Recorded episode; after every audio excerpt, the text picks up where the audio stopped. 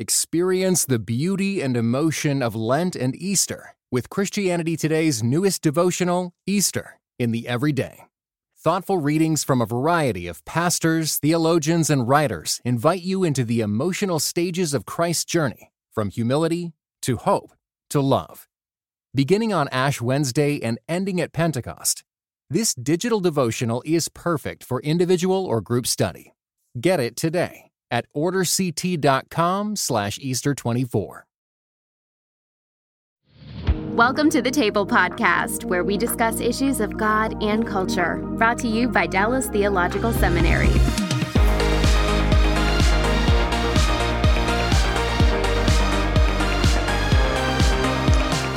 Welcome to the table. We discuss issues of God and culture. I'm Darrell Bock, Executive Director for Cultural Engagement at the Hendricks Center at Dallas Theological Seminary. And our topic today is Israel in the middle of the Middle East. And, uh, uh, and we have a wonderful expert to discuss this with us, Joel Rosenberg, who's actually um, in Israel. He lives in Israel and he's been there. How long, Joel, how long have you been in Israel now? Well, as we record this, it's been about eight and a half years, Darrell. That in fact that, that we've actually lived here like as citizens, as right. dual citizens, U.S. and Israel. Yeah. Okay. So so I, I guess that makes you a quasi local, uh, but well, uh, yeah, I'm, I'm becoming. I, I, sadly the first seven years were the seven fat years, so I'm I'm hoping to try to turn that into the seven lean years. It's not going so well, but anyway, yeah. but yes, yeah, so we're we're becoming locals. Yeah. Yeah getting you getting used to functioning et cetera. So and and dealing with people coming in and out of israel who are visiting and all that kind of you uh, and then of course you you globetrot so let, let me let's talk personally for a second and continue this and that'll set a context for our conversation. So you've you've been in israel but you've been busy um, helping to connect um, different groups of evangelicals really to people in in not just in Israel but in the nations around Israel. Can you talk a little bit about that? Sure. Well, we moved uh, to Israel, about, as I said, about eight and a half years ago, or at least when when you're, you know, it basically was it was August of 2014. So whenever your podcast airs or whenever people are listening to it, uh, that'll give you some context. Uh, August 2014. I was a best-selling author uh, in the United States before this, novels mostly, political thrillers, and and nonfiction books, and have continued writing. That's my main gig uh, as a as an author, uh, also as a journalist and uh, as a speaker. But but a few years ago, maybe six or seven years ago now, I wrote a series of political thrillers about ISIS. Um, nobody had really heard of it at the time. Uh, you'll recall that President Obama at the time in 2014 was saying uh, what became ISIS, Al Qaeda in Iraq at the time, was really a JV squad, meaning it wasn't really a serious threat.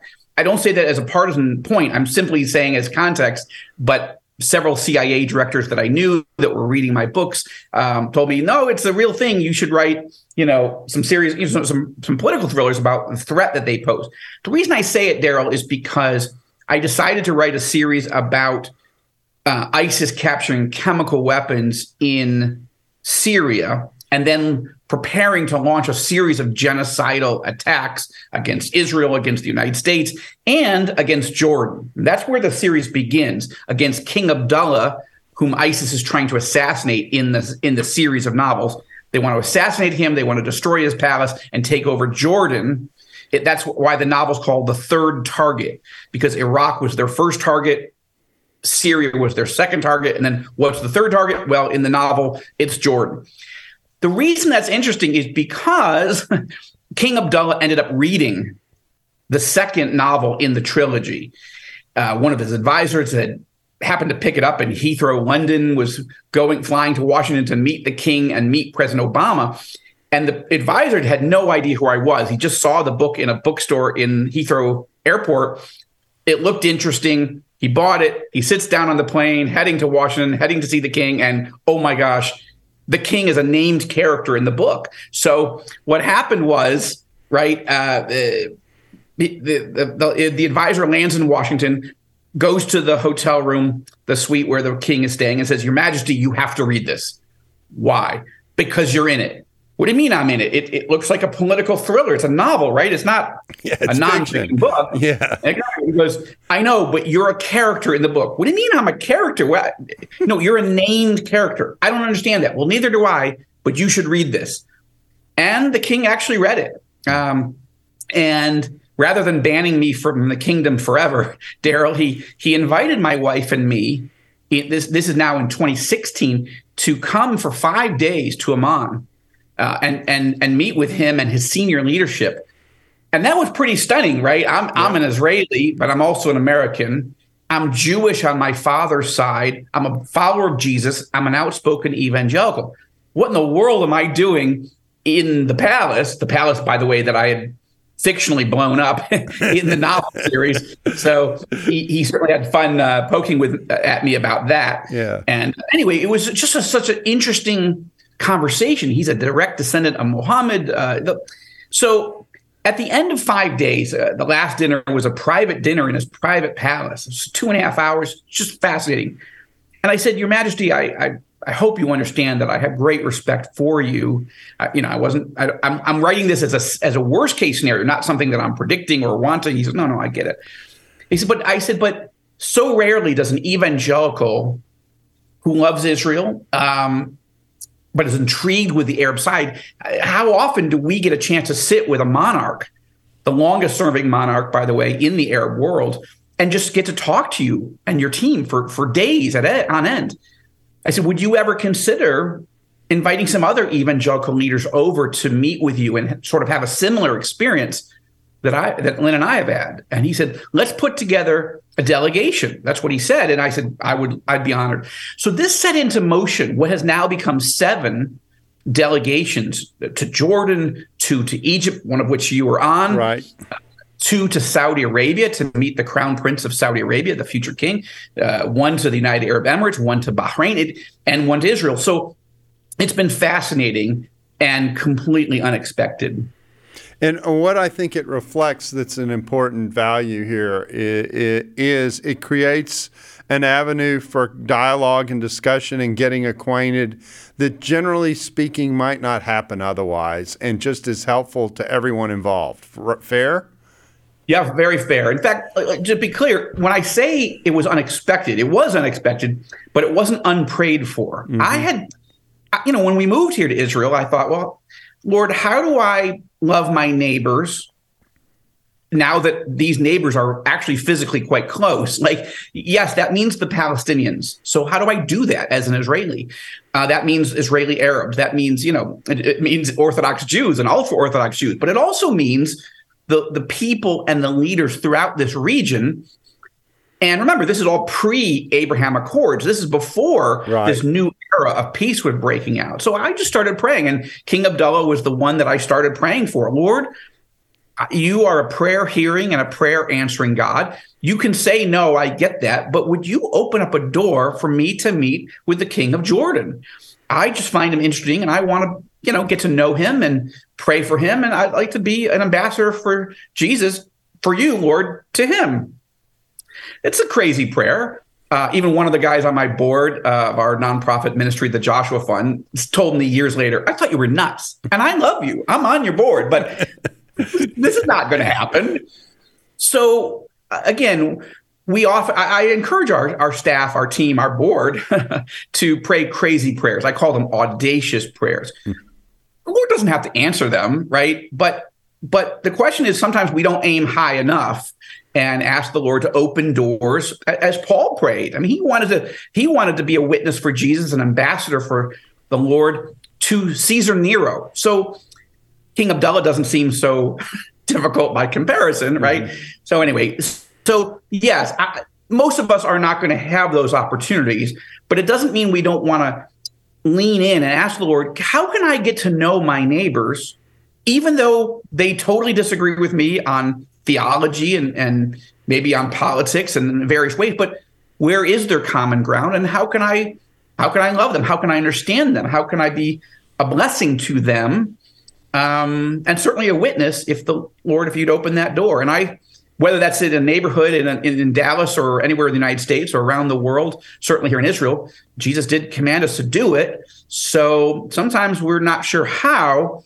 We have to start in prayer. Yeah, well, it's a great story, and of course, um, uh, the trip to Egypt is one of the probably one of the highlights of my own uh, life and experience. And, um, you know, what you discover eh, as a part of it is the nature of the global church. I mean, we spent a lot of time, we were there in Egypt to dedicate a Christian cathedral in uh, I guess, the government district of Egypt, just outside of Cairo, which was a primarily a Coptic church, uh, and uh, because Coptic is the primary form of Christianity in Egypt, and uh, you know the whole trip was fascinating. Well, that's a whole. We actually did a podcast on that visit, but that's a whole other conversation about what's going on there. But let's set. Let me do one more question that relates well, one thing background. I just have to say, Darrell, because yeah. for those who may have missed that other podcast, let's just say how how often is it that two Jewish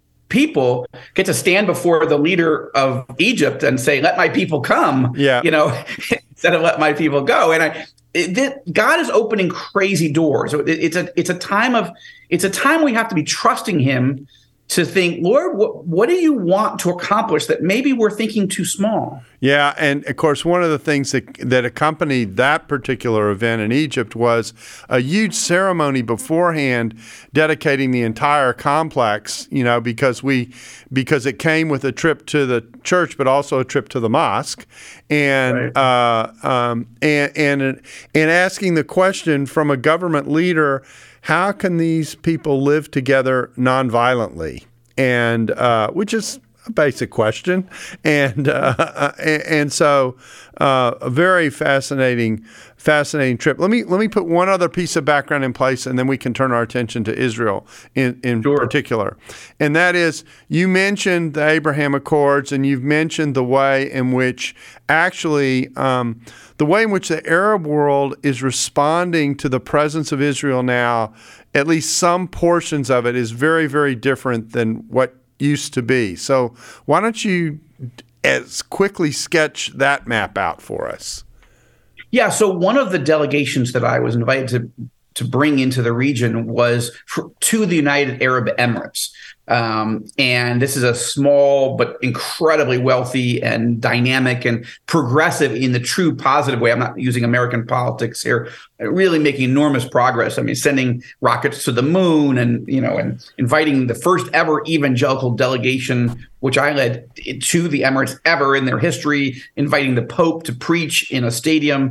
Um, you know, buying F-35 fighter jets for the United States and making peace with Israel. But but before all that, I was sitting there in the palace in Abu Dhabi, the capital of the UAE, with this group of evangelical leaders. Uh, you, unfortunately, you weren't on that particular trip, but we had this opportunity to sit for two hours with the the, the, the top leader in the UAE. And one of the we we asked him a range of questions, uh, but one of them was, listen, we love Israel and we pray for the peace of Jerusalem. We're never going to, you're not going to change us on that. And I don't think you want to, but we also love Arabs. We love Muslims. And we, but we, one of the things we're curious about is who's going to be the next Arab leader to make peace with Israel? Because at that point, 2018, we haven't, we hadn't seen an Arab leader since King Hussein of Jordan in 1994. So there'd only been two peace treaties, Egypt in 79, Jordan in 94 we said, who's going to be the next Arab leader to make peace? Now, this was just almost a boilerplate point, just to say it, because there we were.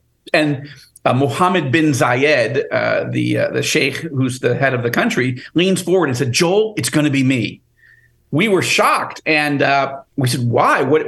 And he he began to explain that he's ready, that he decided it's in the national interests of the UAE uh, to make peace with Israel, to have trade, technology, tourism, foreign direct investment. Yes, there are still political disagreements with Israel, but he said we're you know we're going to move forward anyway. And we were unfortunately that was off the record, so we couldn't walk out of the palace with the biggest story in Arab-Israeli peacemaking in a generation and say it, and we didn't. We kept that confidence, but we prayed, and two years later, it was MBZ who made the first move to make peace with Israel in August of 20, uh, 2020. And I wrote a nonfiction book that came out about a year and a half ago called Enemies and Allies, where that is a story that I take everybody inside each of those rooms with each of the delegations that I led. So you can see it, you can hear the conversations. Those conversations were off the record then, but they're on the record now because it's already done. Uh, it's a fascinating way for people to get a sense as a Jewish follower of Jesus. What would it be like to sit with all these leaders? What are they saying? um, about religious freedom, about uh, the Saudis allowing churches in Saudi Arabia when they don't have them. So, uh, and and of course, we sat with you know top Israeli leaders, including Israeli Prime Minister Netanyahu as well. So I think people will find enemies and allies a a way of taking this conversation you and I are having and expanding it out and getting much more details. Yeah, there there are also some conversations I think happening between uh, religious leaders in the country at the Evangelical Theological Society, uh, not this year but a couple of years ago. Um, we had a meeting uh, with a group that's focused on Christian and evangelical relationships with with Muslims, and we brought in some Muslim leaders to interact with in that event and have a conversation. And we're working our way towards uh, a, a, joint event uh, that's going to be sponsored uh, in the Northeast. So, uh, so yeah, so there there are these conversations that happen. They're rare, they're very rare, but they exist, and they. Um, the the potential for them is is significant. So so that kind of sets the plate of you know what's around Israel, what's surrounding Israel. Of course, everyone's familiar with the region in general and and the the tensions that are a part of it. Uh, but let's talk about Israel in particular now. And um, the I'm, I'm going to ask some general demographic questions, and then and then we'll dive into particular challenges of what is going on with the church and the messianic movement in Israel Israel. So let's start in general. Uh, first of all, how large a country is is Israel? And I guess the second question is, and how quickly is it growing? Sure. Well, uh, geographically, we're only about the size of New Jersey, which, where my wife is from. I'm a New Yorker, so when I met her at, uh, at Syracuse University, which is in New York, I had to had to get rid of all my Jersey jokes. Yeah, exactly. Yeah, our relationship, but it's about the size of New Jersey. Now you have to think if if you lived in New Jersey, fine, wonderful uh, you'd have a you'd have the a seashore, but you'd all maybe New York would hate you, and Pennsylvania would want to annihilate you. Uh, but maybe a peace with with with Delaware. Like so, that's the that's the geographic space. It's not that it's not that much space. Right. That's one. In terms of size, we're just coming up uh, close to 10 million uh, citizens now, and about 80% of that, uh, roughly, is is Jewish, and about 20% is Arab. Most of the Arab uh, citizens are Muslims, but there is a significant uh, Christian Arab population, not all born again, uh, mostly um, maybe from a more nominal uh, or historic background, let's say, to be fair. Uh, uh, Roman Catholic, to be sure, but range of Coptic faiths or denominations as well. So then, of course, the Messianic. So that's about 10 million people, roughly, and um, and then the believing community. if you if you ask the Israeli government, they'll say there's about 125,000 Christians in the country. That would cover everybody of any type of denomination, whether they're born again or not. If you look at the messianic community, this particularly the Jewish believers in Jesus, right? Um, that's what you're asking, and that number is roughly 25 to 30 thousand. There was a, a, a pretty good study done by the Israel College of the Bible, the main Bible institute here, um, the Dallas Theological Seminary of Israel. Mm-hmm. Um, and uh, their study was that in 1948, when Israel was miraculously and prophetically reborn, uh, according to the scriptures, um, there were only 23, 23 known Jewish followers of Jesus in the entire land of Israel that's at the a, time. That's just a two-digit number.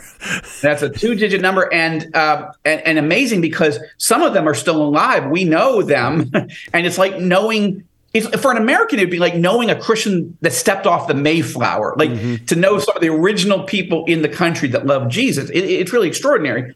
Um, today, there are about 25 to 30,000 believers. So that's encouraging. Some of that is natural growth, people having kids and raising them to know the Lord. And some of that is immigration. Um, but but most of it is, uh, or or let's say a significant portion, are people Jews coming to faith in Jesus. It doesn't happen as much here in Israel as it does in the United States for a number of reasons. The main reason is in the United States there are so many followers of Jesus who love their Jewish neighbors and dentists and lawyers and doctors and whatever that there's just so much more witness possible. We're a very small community in a very large country, but um, there, but there is growth and it is exciting. And then there's a roughly four to five thousand actual evangelical Israeli Arabs. Uh, yeah, so that's the the short version. Okay, uh, let me go back to the to the 10 million for a second because the other question that's kind of in the back of my head is uh, wh- what kind of immigration is going on in Israel and how is that population growing? In other words, I, I seem to remember a time not too long ago where if I had asked you that question, the answer would have been 8 million. And so, um, uh, so and, and I guess underneath that question is with Israel absorbing people from uh, primarily Jewish people, obviously from around the world who come to Israel, make aliyah is is the phrase. Um, uh, that you also get a very interesting ethnic mix of people whose national backgrounds are quite diverse, and probably most people aren't even aware of that being part of the equation in Israel. Can you talk about that a little bit? Sure. So let me break that down in a couple pieces. First, yes, the immigration issue.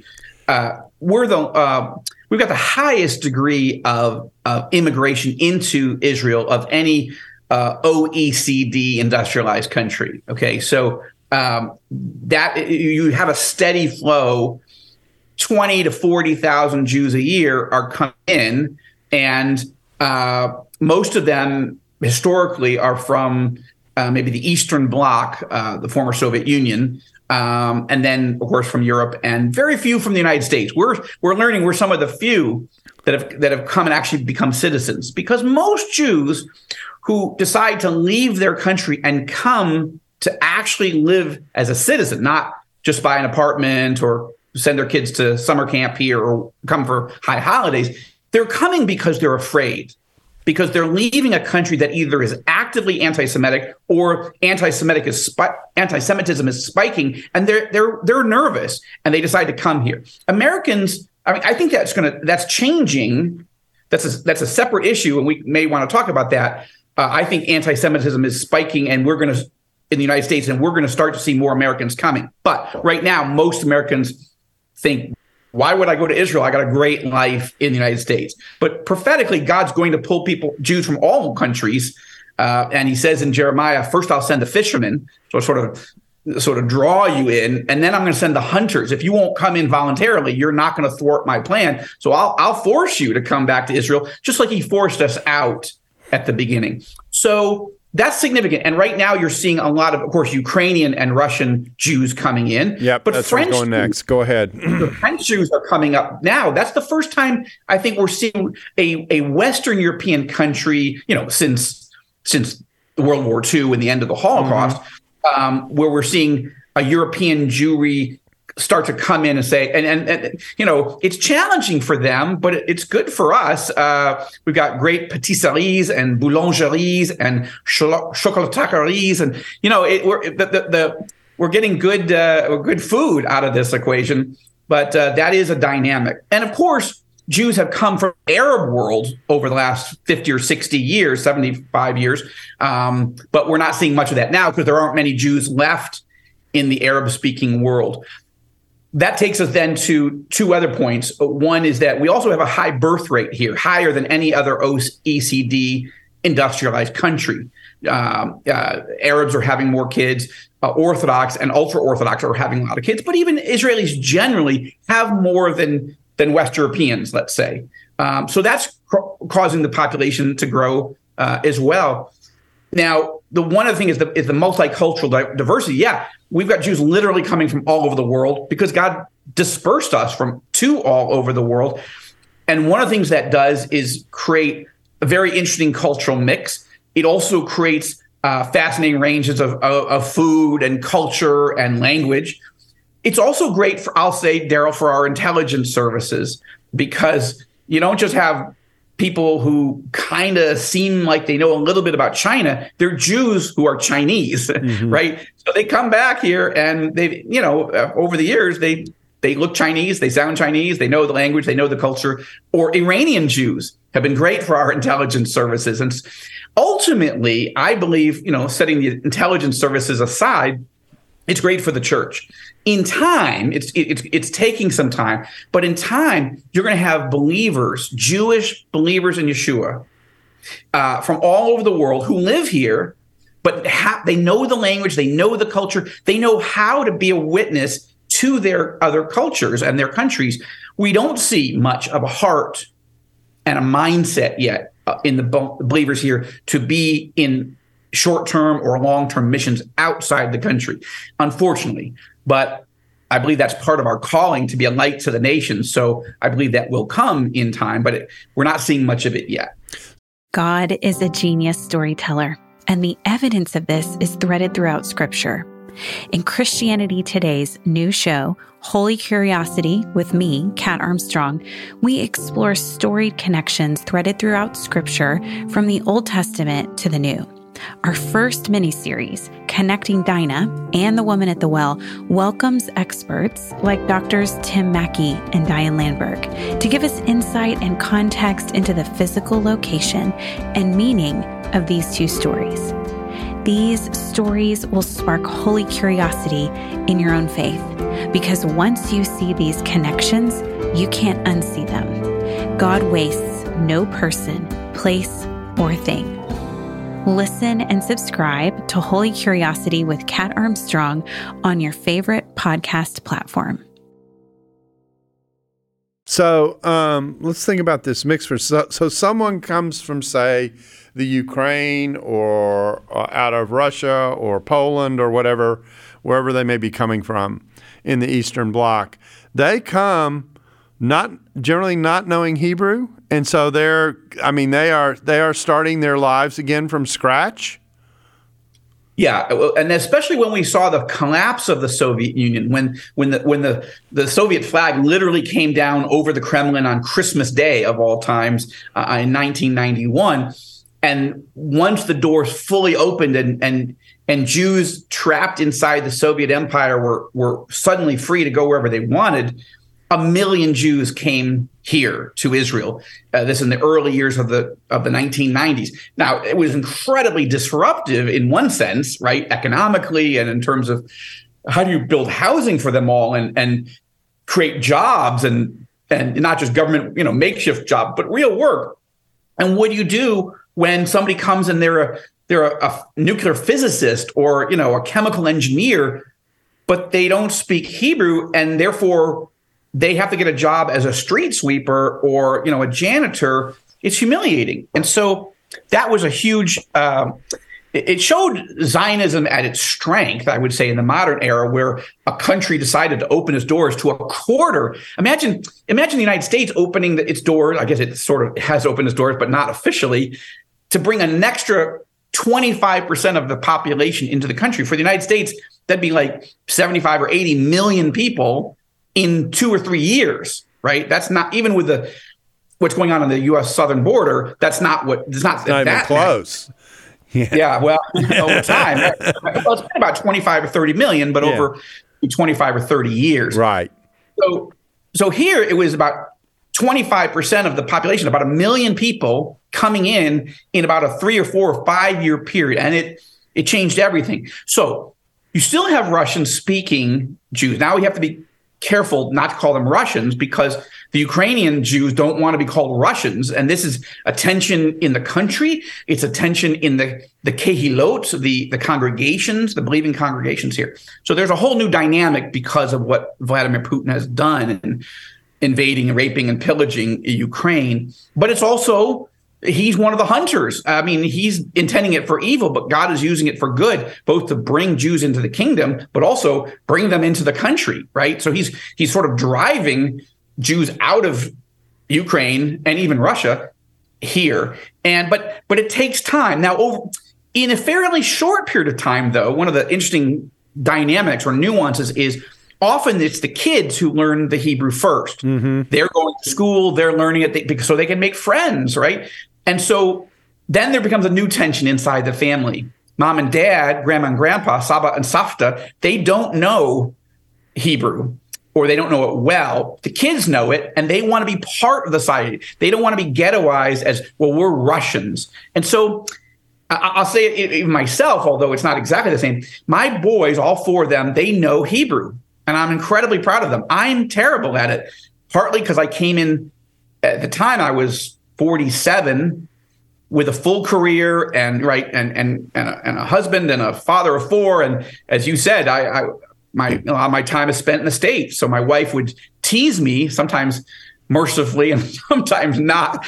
Like, Joel, did you make Aliyah to Israel or to flight 90, 91 on United back and forth you know, to Newark? And because that's where my that's where my business is. That's where my books are mostly sold. So that made it hard for me to learn Hebrew, and I still I'm not good at it. The good news is English is the business language here and Jerusalem particularly, it, you know, you can get by, but you don't have to go too far outside of Jerusalem to really, really need Hebrew.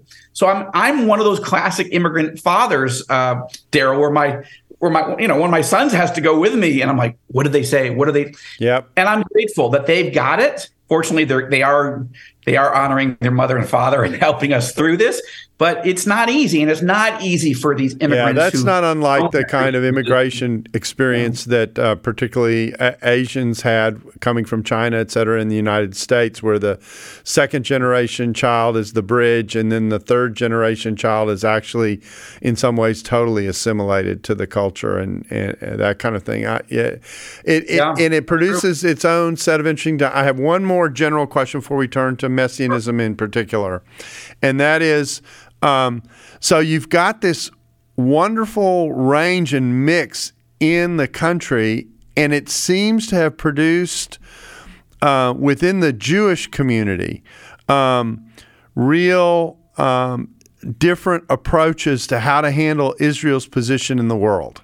Um, we've got a, a segment that is that is I, if I can say it this way, classically Zionist, and you know, kind of um, keep Israel great again, and uh, and then you've got another group that that is concerned about how Israel interacts with its unique position as a nation, with surrounded by all these Arabs and Palestinians. Talk about that a little bit because it, it looks like it's about a 50 50 proposition in the country.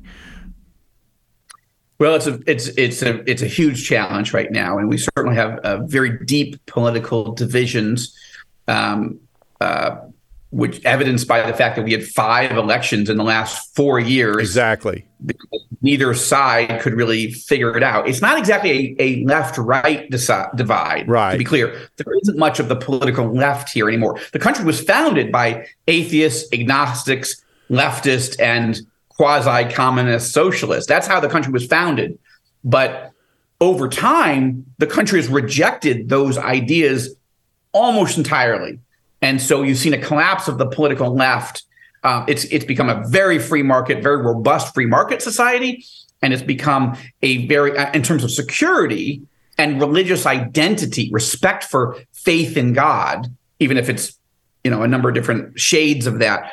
The country's moved from the left to the center, from the center to the right, from the right, in some cases to the far right, um, and, and sometimes crazy in some areas. So it, it is a center right country politically and religiously. The number of religious Jews is, is rising significantly here. And that's not just emigration. And it, part of that, of course, is birth rates. But it's really that pe- Jews who are secular are actually feeling like that's not working for them. They're actively searching for faith in God, but some are very turned off by ultra Orthodox and even Orthodox Judaism. So they're looking in other places. That's one of the reasons they're looking at is Yeshua actually the Messiah? So there, there's a number of things going on there. Um, now, in terms of relationships to the outside world, there's a general desire by most Israelis, not all, but most, we want to have peace with our neighbors. We are not trying to take over more territory or start wars. it, the country was mostly let's give land and if we'll get peace. But the reason they moved rightward on on security and political issues was because every time a, a center left politician gave land for peace, they didn't get peace. We got rockets and terrorists and suicide bombers. So that shifted the population from look, we want peace, but we are not uh, going to be suckers. The, the worst thing to be called in Israel is a freier, hmm. like a sucker, uh, uh like uh, like a, such an idiot that you'd get. Freier's not a monk. yeah, no, exactly right, right. Uh, it, it, it's a it's a it's a Hebrew Yiddish probably term, but it, it means like you've just been duped. Mm-hmm. And so, having given southern Lebanon back to Lebanon, and then Iranian backed Hezbollah terrorists moved in and fired 4,000 missiles at us, people are like, well, that was a dumb idea. And then, you know, Israel gave the Gaza Strip to the Palestinians without asking for a peace treaty in 2005. But what did we get? 15 or 20,000 rockets and missiles fired at us. It, Israelis are not willing to do that anymore. So, do they want to make peace with the Arabs? Absolutely. Do they want to just give things away, sort of like whatever? I'm sure it'll work. No. And that's why they're so excited, most Israelis, about the Abraham Accords, because it, how can you make peace with other Arab countries that are, aren't going to fire missiles at us? And it's real peace, it's real trade, it's real tourism. 600,000 Israelis, Darrell, 600,000 have traveled to the United Arab Emirates just in the last two years since the Abraham Accords were signed, oh, wow. just to see it. Huh. You get to go to an Arab country that's economically growing and loves Israel and has kosher food now and wants to be peaceful with us. Like that seems so insane. It's exciting. And I've been on that flight many times. There, these these are 787 jumbo jets packed, hmm. completely packed, mostly with Israelis. Mostly Emiratis aren't coming yet because that's a big cultural divide if you're an Arab. But anyway, there's a lot of. I hope that answers some of your question. You've got you had a lot of nuances yeah. question. A doctoral dissertation. I should get some sort of degree for that question. well, a piece of paper's in the mail, but I'm not sure it has anything behind it. Um, so let's turn to the Messianic community. We we don't have as much time as I'd hope, but uh, so uh, the Messianic community is in an interesting place because they are a religious minority in a country that has uh, that has. Um, that has very Jewish origins and is committed to to uh, a Jewish way of life, um, not just ethnically but religiously. So at least uh, with a significant portion of its population, and with uh, that religious element having an impo- at least currently having an important political and social role in the country. So talk about that, and I guess what I have in mind here is the in part the um, the tension that Messianics live with as Christians in Israel. So um, you can parse that out however you want. How many more hours did you say we have to cover that topic? so, okay, so let's break that down a few ways. First yeah. of all, let's start with the good news. Israel's a very robust democracy, but it is a democracy. You know, I mean, the fact that I was able to make Aliyah with my family, I'm I'm Googleable. is that a word? Yeah, Professor Googleable. Like I'm Googleable on the topic of do Jewish people need Jesus to get saved, to go to heaven, to have their sins forgiven? Absolutely. And you know, I've spoken at chosen people ministry events and all kinds of uh, conferences and uh, churches all over the world. I'm not hiding that. I also believe Muslims need Jesus. I believe all people need Jesus, but I'm not hiding that. And I'm not saying that other Jews are. I'm just saying they that may not be their calling. They may be, you know, in some other line of work, but this is what I do. It's amazing that they let me become a citizen of Israel uh, and didn't have a big, you know, you know, legal battle over it.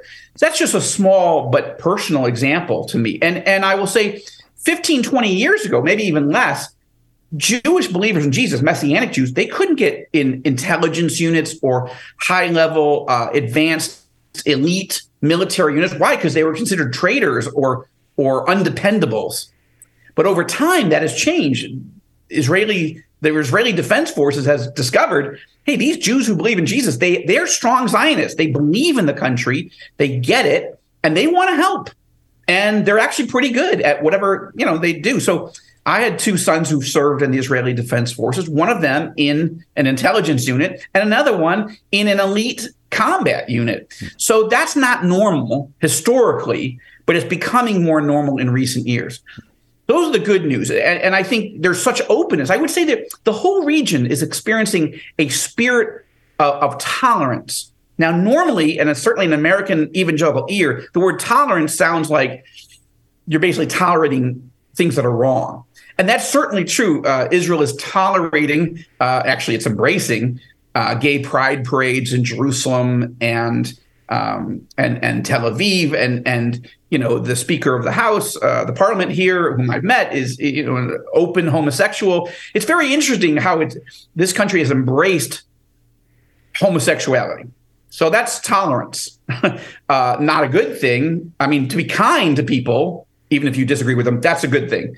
Uh, but Israel's not sort of processing the biblical risks of not helping people understand what God's plan and purpose is for marriage and, and sexuality. So that's a problem. Um, but it, but that spirit of tolerance is sort of like anything goes. It's okay, whatever you think.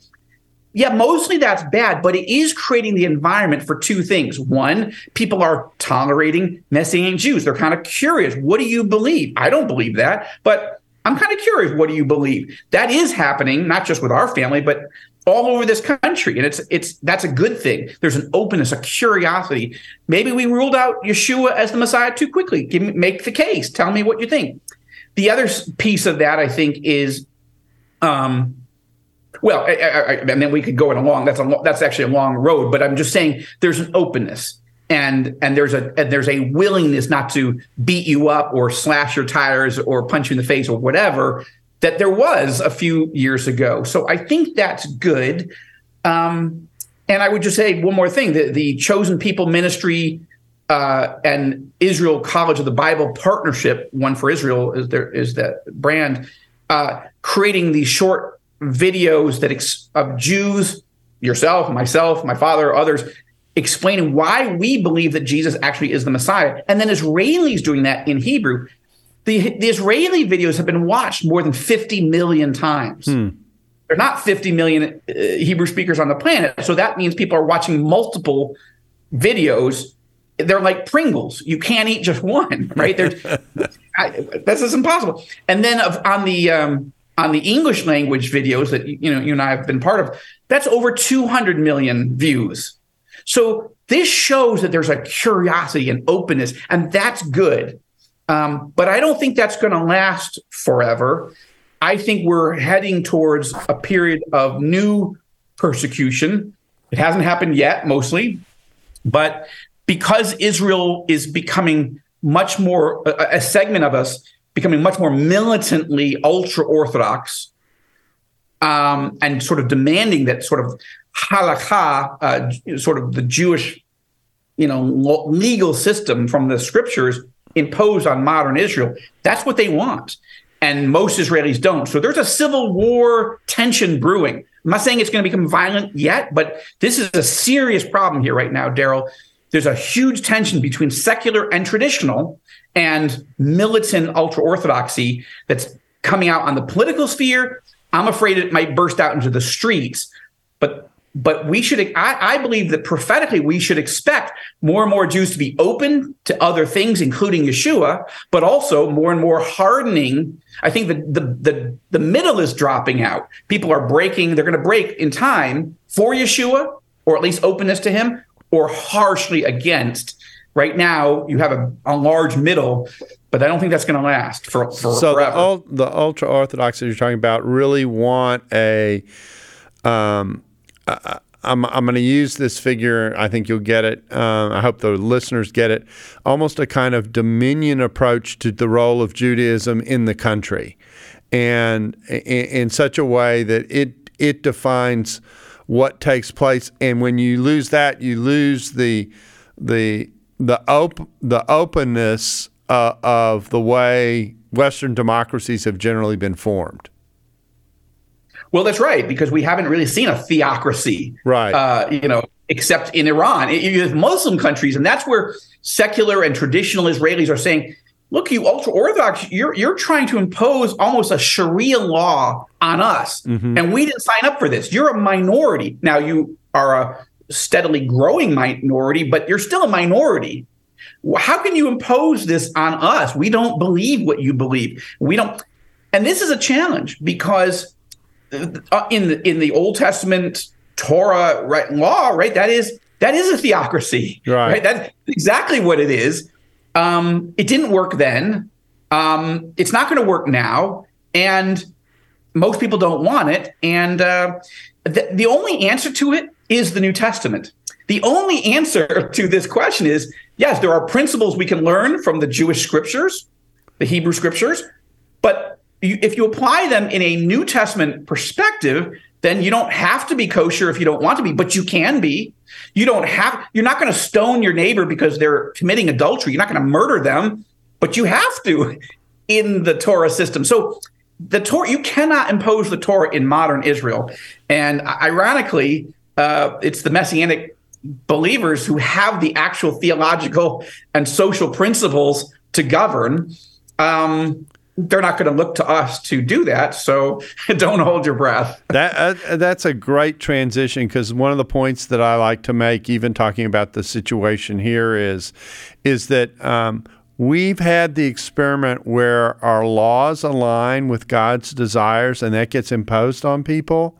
And that experiment was Old Testament Israel, and it failed.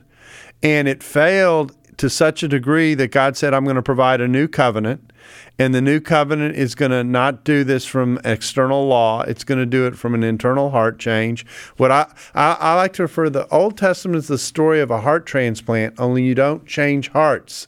God takes the heart of stone and turns it into a heart that's open to Him. You keep the same heart, it just gets changed. And so, uh, in the midst of that transfer, which Jesus is in the middle of, Yeshua is in the middle of, um, you get the internal uh, you get the internal clock that you need to make a healthy society. Yeah, and we saw that in Europe. When we saw Protestantism begin to rise, it was because you because people were rebelling against a, a, a Roman Catholic legal and political and social system that forced people to do things and yet was riddled with all kinds of hypocrisy and, and legalism and corruption and I'm not saying Protestantism can't become that. It obviously has in many ways. But there was this sense that if people are people of faith, or at least of Judeo Christian ethic, you don't have to impose such draconian rules upon them. You can give them the freedom to make decisions in their family life, in their businesses, in their culture, and they and they can choose their leaders because you're because they're probably going to pick people that are fairly decent that is the that's the dynamic um, that that that created Western democracy. I think even more. I mean, obviously it comes from the Greeks, but I don't think it really took off until Protestant Christianity sort of laid the moral fi- uh, groundwork and framework by which you could have um, self-governing people that didn't need a heavy, heavy hand, a draconian, authoritarian hand of government, because they were basically following Judeo-Christian ethics in their personal lives. Therefore, you could trust them not to, you know, run rampant and go, you know, go. Yeah, crazy. my but, example here in the Book of Acts is Ephesus, in which you know you didn't get a law from the Ephesian City Council saying we're going to outlaw magic books. Okay, what you got were people whose hearts changed. Who said this isn't healthy for us. We're done with it. And so um, uh, uh, yeah, uh, which which is part of the explanation with why, with why the gospel is so central to what it is we should be about as we as we go about our daily lives. That the only the only change that isn't superficial is the one that comes from the inside out and and the one that God works from within hearts and within groups of hearts, because this isn't just an individual thing; it's a corporate thing as well. That uh, that changes the ethos of what goes on around us. And in the midst of doing that, the New Testament's also clear. And some people in the world are going to push back against that. They're not going to like it. So that's part yeah, of the dynamic we live in. And in the Jewish world, this is what's so exciting and fascinating to me. And yet I'm amazed so many Christian media outlets are still not even covering this. The study that you and I got to be part of about five years ago um, uh, through the Alliance for the Peace of Jerusalem, in which we, you know, hired um, uh, Lifeway Research, the Southern Baptist uh, research arm, to go to a real scientific study of how many Jewish people, or at least people with Jewish roots in America, are evangelicals by faith, not self identified. And that turned out to be a number we didn't even believe. And therefore, we didn't publish for several months, going, that can't be right. We must have made a mistake. But the number turns out to be 871,000 people with Jewish parents or grandparents in America who have evangelical theological beliefs. Set aside whether they're living them or not, but the point is they believe this that Jesus is the only way, that the Bible is their highest authority, you know, so forth, that they, they have a responsibility to share their faith with others, uh, their faith in Jesus. That's an extraordinary number, almost 900,000. And when you add in Israel and Europe, you're at about a million Jews worldwide now who believe in Jesus. What that's telling us is two things. One, that the gospel does work for Jewish people, even though people like Martin Luther and others in their day thought this doesn't it's work. Impossible, it, yeah. Right. But it also shows us that there's that that Christians, mostly in the United States, evangelicals primarily, are so loving and warm towards Jews that uh, because they believe that they are chosen of God and they, they have to choose God back, but still that, that, Jews are part of God's plan and purpose for the world and for Israel, and and and and therefore many Christians honor and love their neighbors, their Jewish neighbors, literally. That has created a climate where Jews could at least consider: could this be true? They weren't able to reject, oh, my neighbor's an anti-Semite and he's a Christian, therefore, obviously Christianity is false. So what I'm saying is this is a moment where Jews are more open than any time in the last 2,000 years to at least listen, read, consider could Jesus really be the Messiah? And I think that I, I, say all that because Jews come to Israel and Jews all over the world have all kinds of different political views. Obviously, in America, you know, 70% of Jews are, are, are Democrats. Uh, so, you know, I'm not getting into the politics. I'm just saying, wide range of views. The question is, do they have an openness to consider the claims of Jesus? Because we're not trying to change their politics. We're trying to get them to consider the Messiah that came and died and rose again for us. And that Moses said in Deuteronomy 18, if you don't follow the this person, you you get cut off from Israel. So we don't want that to happen. So I'm just saying, to me, this is the most exciting point in the history of Jewish uh, society because there's such openness and response that most of us didn't even realize the response was that high because these are not mostly people going to messianic congregations they're mostly just attending evangelical congregations and so they don't get picked up by past surveys and studies so that to me is incredibly encouraging and i believe we are now on the road significantly towards romans 11 26 where eventually all Israel gets saved. I don't want to get into all the picking that all apart right now. That I'm not saying that every Jew podcast.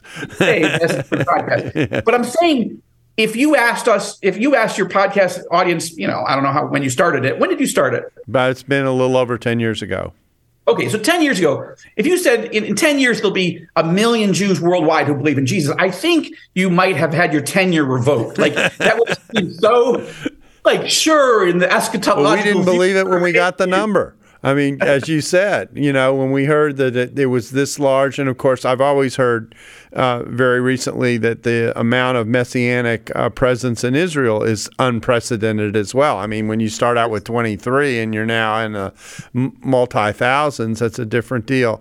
Joe, I, I just want to thank you for kind of giving us a glimpse at kind of what's going on. It's clear that we've actually run over a little bit, which is nice, uh, but it's clear that we've only uh, I, I, love using this metaphor on the podcast because I use it regularly. We only scraped the top of the iceberg, but uh, but it's uh, you've helped us to get a portrait of kind of what's going on and where Israel fits in the Middle East and kind of the the the the variety of tensions that have to be dealt with. It reminds us to pray for the country and for people in the country and for the messianic presence in the country, et cetera. So I really thank you for taking the time to be with us today.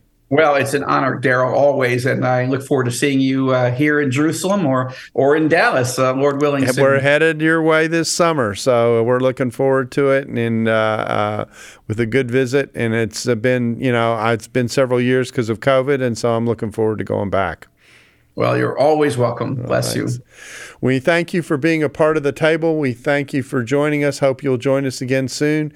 If you're interested in other podcasts related to the table, you can go to voice.dts.edu slash table podcast and you can see the more than 600 hours of material podcasting that we've done over the last decade. I invite you to do that, and I certainly invite you to join us again soon for listening to the Table Podcast. Dallas Theological Seminary. Teach truth, love well.